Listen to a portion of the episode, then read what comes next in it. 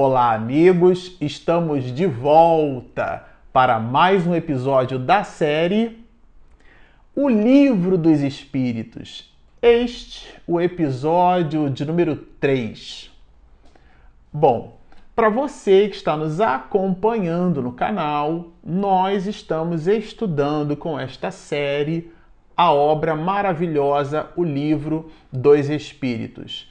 É, despendemos, consumimos dois episódios, os dois episódios iniciais, já que esse é o episódio de número 3, despendemos nos dois últimos uma visão panorâmica em cima do ecossistema por sobre o qual o mestre de Lyon, Hippolyte Leon Denisard Rivaio, foi educado. E falávamos então, naquela oportunidade, das características dos ensinos é, primário e secundário, porque Allan Kardec deixa o Instituto Rivaio, o senhor Rivaio, deixa o Instituto perto dos seus 20 para 21 anos de idade. E ele então imprime no seu traço, é, na sua personalidade, como docente, como professor, como mestre, intelectual de sua época, tudo que ele efetivamente aprendeu lá no Instituto é, em Verdun com Pestalozzi. Pestalozzi é, deu para Allan Kardec, para Rivaio, emprestou a ele, forneceu características muito singulares que fizeram a composição do seu traço de caráter.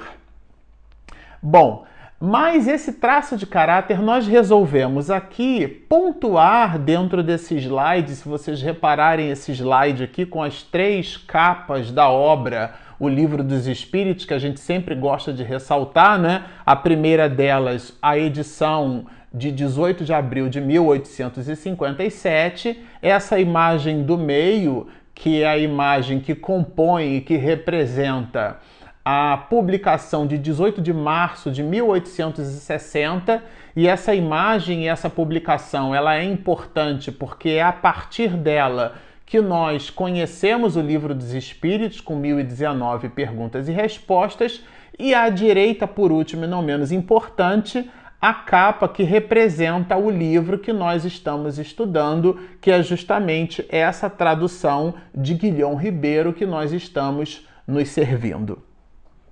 Bom, é, desse material, nós gostaríamos de retirar é, dessa, dessa visão um, um, conjunto de características do senhor Rivaio no que diz respeito aos princípios. Nós então colocamos assim como vocês podem anotar.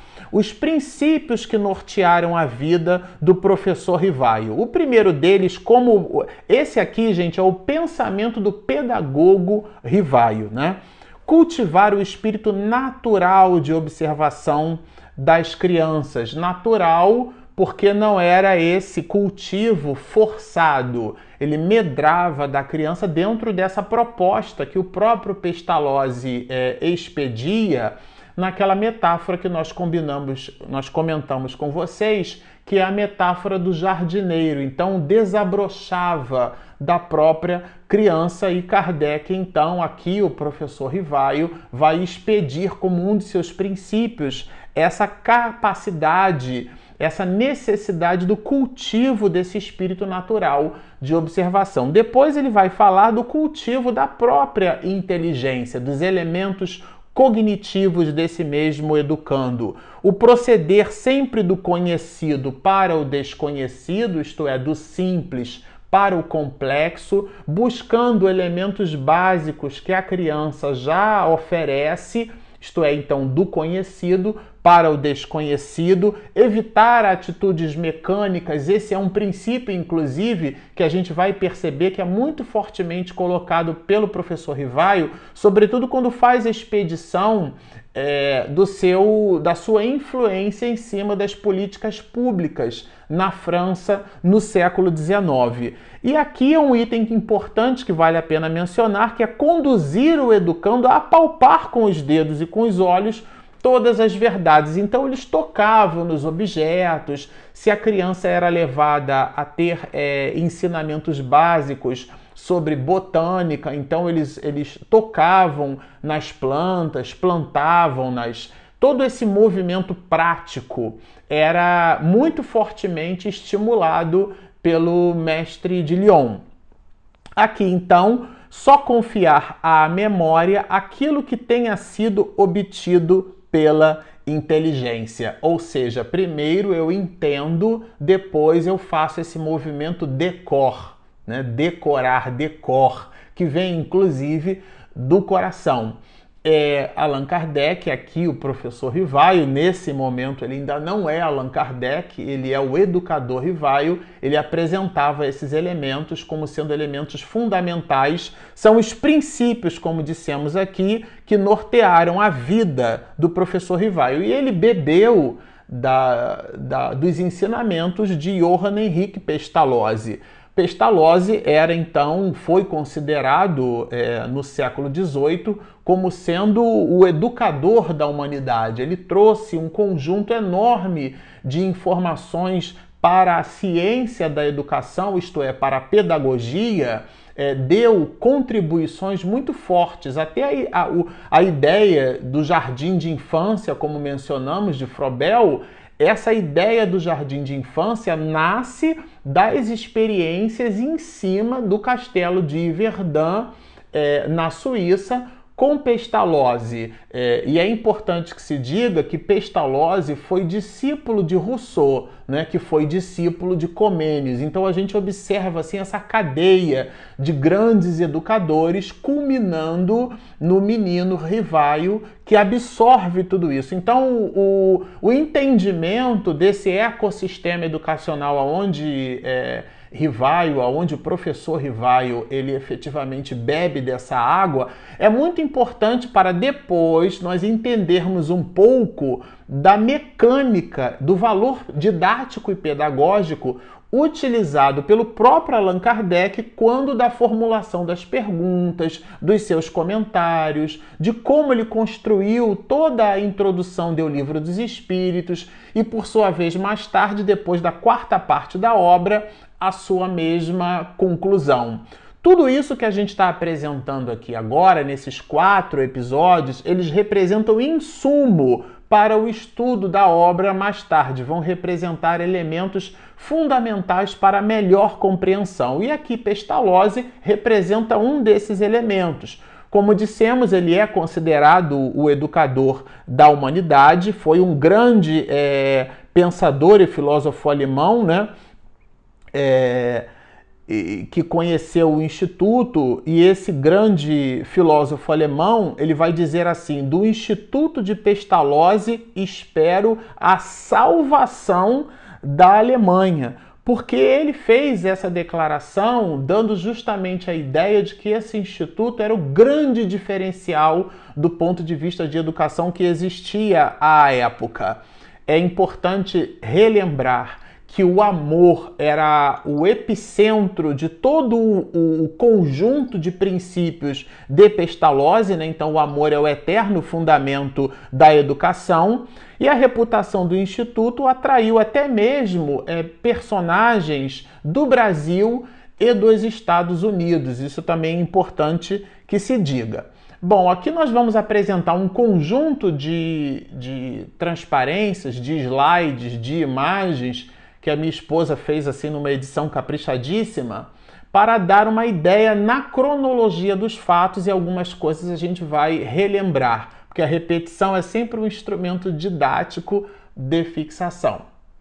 Bom, vamos aos slides, vamos a essa cronologia dos fatos. A primeira delas, que mencionamos anteriormente, é o próprio nascimento de Ivaio, a 3 de outubro de 1804. O nome dele é exatamente como vai escrito aí, Hippolyte Leon Denisard Rivaio, ou seja, Leon com acento no E, Denisard com Z e Rivaio. É exatamente esse o nome, ele possuía por pai um juiz e a mãe, chama-se Giane, era uma, uma mulher inclusive mencionada por outros biógrafos como uma mulher elegante, bela e extremamente afável.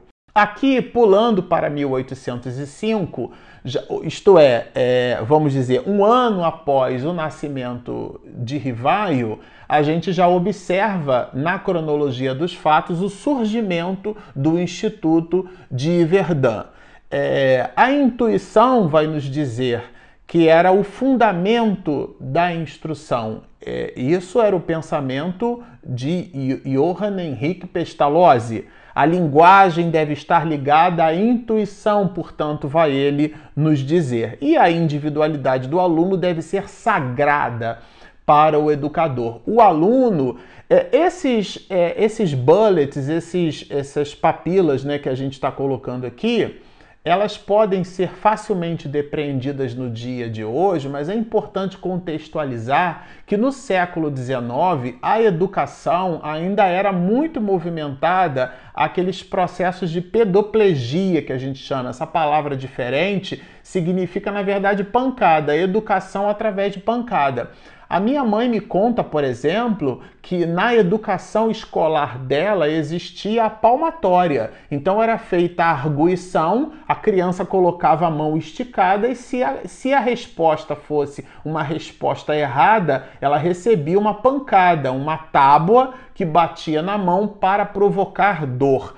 Isso potencializado no século XIX, vocês imaginam. Então, quando a gente traz aqui elementos nobres e bem sofisticados de educação, é, que inclusive se mostram sofisticados no século XXI, é, no século XIX eles eram muito mais potencializáveis, porque a criança era considerada a miniatura de um adulto e Pestalozzi não as enxergava assim. Então, realmente, todo esse mecanismo educacional influenciou muito fortemente o mestre de Lyon.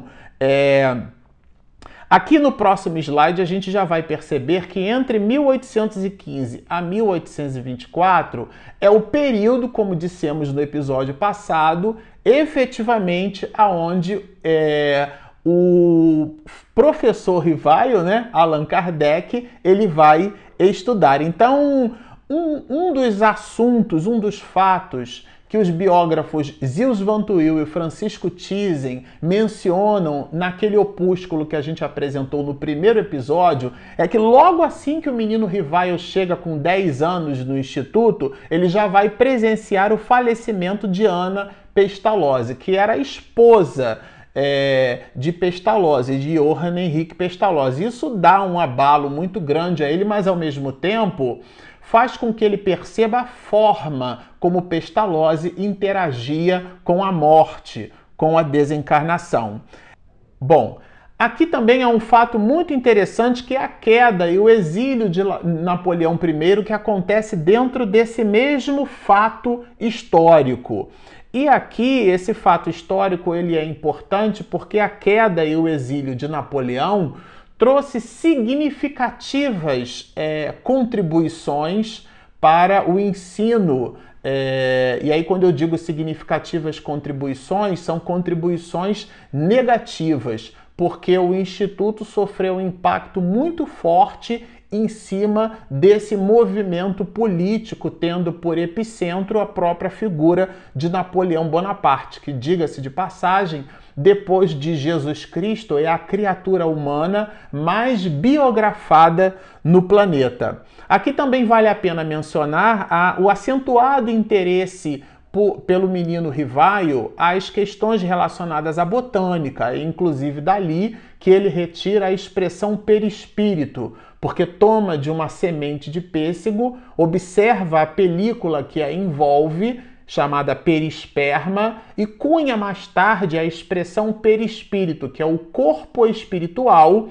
do espírito, sendo o espírito essa realidade imaterial, quando um médium, por exemplo, aquele intermediário, aquele que é capaz de comunicar entre as duas realidades, a realidade do plano extrafísico e a realidade do plano físico, dá-se a essa pessoa o nome de médium.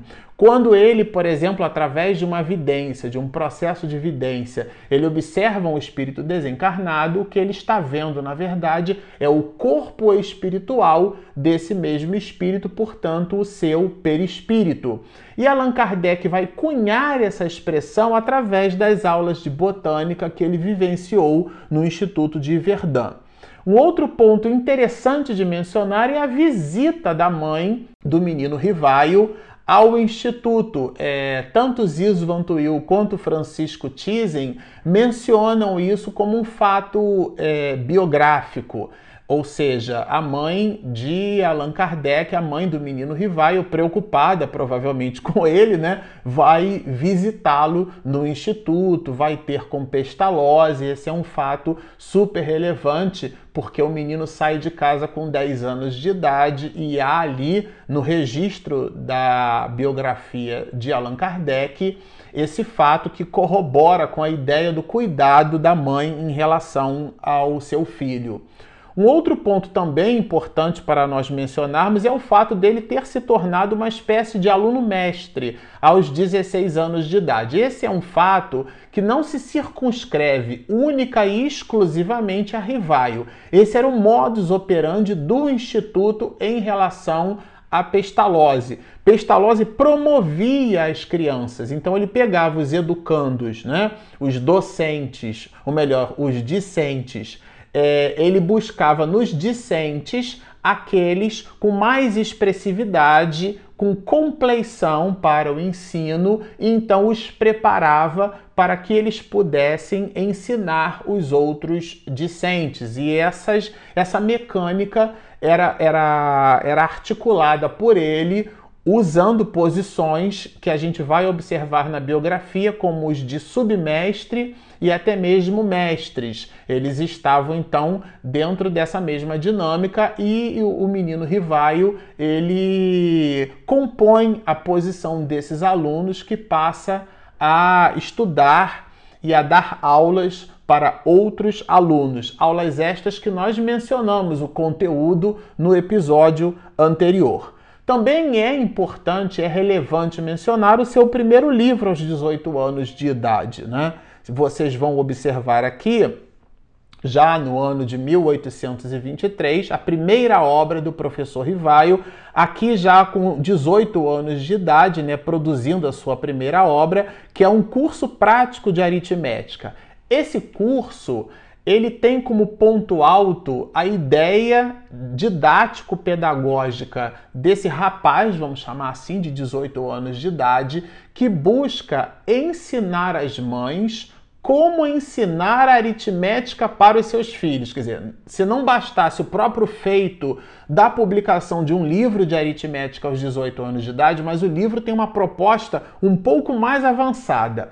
Além do conteúdo técnico da própria aritmética, há um valor pedagógico dentro dessa própria obra, se servindo de elementos didáticos que era a maneira, ensinava o menino Rivaio, o rapaz Rivaio agora aqui, né, em 1823, com aproximadamente 18 anos de idade, ensinava ele como as mães deveriam ensinar aritmética para os seus filhos. E por que as mães? Bebe também Rivaio de pestalose, porque considerava pestalose como sendo a mãe a, o verdadeiro tesouro da humanidade. Então, a, ele se preocupou bastante com isso, né? Há inclusive um enunciado, um princípio de Pestalozzi que diz que a mãe, em sua perfeição, é o verdadeiro modelo, a imagem viva da educação. E Kardec, o,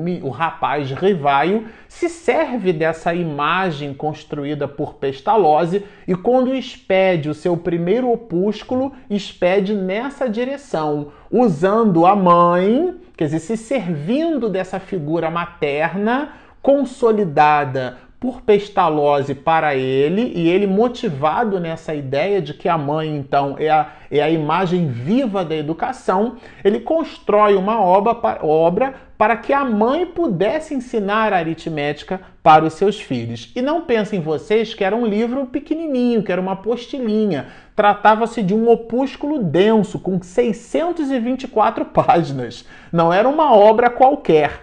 E então já mostra ali já o rapaz Rivaio nessa sua veia de educador já com 18 anos de idade. Aqui já em 1825, ao lado a gente coloca a imagem de André Marie Ampère, que na verdade era nada mais, nada menos, né? Alguém que esteve integralmente ligado às coisas do ensino e também a Rivaio, porque era um homem, era um pensador de sua época, até a unidade de corrente elétrica que a gente estuda, né, que a gente chama de amperagem, que vem de ampere, carrega o sobrenome desse cientista. E, é, esse era um dos intelectuais que Kardec se servia, como se serviu, fazia parte do seu círculo de amizade. Anton Franz Mesmer, por exemplo, que é o pai do mesmerismo, era um médico, ele também fazia parte do hall de intelectuais que Kardec se serviu e muito fortemente Allan Kardec compartilhava as suas ideias. Bom, aqui é importante dizer que a instituição de Rivail, a escola de primeiro grau, é a sua primeira contribuição na França depois que ele sai do Instituto de Verdun. Ele funda um instituto de educação, uma instituição, essa instituição Rivail, que era uma instituição de ensino de primeiro grau. E ele então né, adquire um diploma de bacharel em ciências e letras, o que o habilita a dar aulas. E depois a gente já vai observar aqui o conjunto de diplomas e de erudições é, que o, o, professor Rivaio, que o intelectual, que o mestre de Lyon foi capaz de conquistar. E ele dava então Rivaio início às suas atividades como educador dentro dessa escola. Aqui à direita vocês vão observar é, uma foto dele aos 25 anos de idade. Essa foto ela vai publicada com alguma regularidade para a Federação Espírita Brasileira. Existe aí alguma polêmica de que essa foto seria de um pintor, é, mas a gente, é, se servindo da referência é, bibliográfica expedida pela Federação Espírita Brasileira que há décadas publica essa imagem como sendo a referência do mestre de Lyon aos 25 anos de idade, é dela que nós vamos nos servir. Mas para que a gente não tome uma banana, descasque a banana, joga a banana fora para comer a casca, isto é, para que a gente não se busque né, se servir do conteúdo no lugar de desprezá-lo, a gente vai aqui por luzes no que efetivamente importa a abstração feita à própria imagem, que era a escola teórica e prática de pedagogia construída pelo mestre de Lyon. E ele vai inclusive mencionar no seu tratado, que a gente vai explorar isso um pouquinho depois, para incitar modificações nas políticas públicas da França, que a educação deve ser considerada uma ciência. Allan Kardec possuía, o mestre de Lyon, o professor Rivaio, essa, esse entendimento da pedagogia como ciência. E ele então constrói um plano de políticas públicas, como dissemos, para o ensino da França, e esse, esse documento é um documento, é um tratado, na verdade, de 56 páginas, e é um tratado que nós vamos estudar juntos parte desses enunciados. Aqui vocês vão observar Trata-se de uma quantidade expressiva e significativa de informações que compõem o mapa daquilo que poderemos considerar como sendo um vestígio, um traço. São aspectos da vida de Allan Kardec, da vida do mestre de Lyon. Os desdobramentos desse mesmo aspecto nós é, os publicaremos no próximo episódio. Bom, Por enquanto e ao final fica sempre o convite, se você está nos assistindo e você ainda não se inscreveu no nosso canal, por favor, Espiritismo e Mediunidade. Nós temos também o nosso aplicativo app disponível na Google Play e na Apple Store. Então você consegue encontrá-lo na expressão Espiritismo e Mediunidade. Ficam aqui os convites. Baixem o nosso app, inscrevam-se no nosso canal, sigam-nos e muita paz.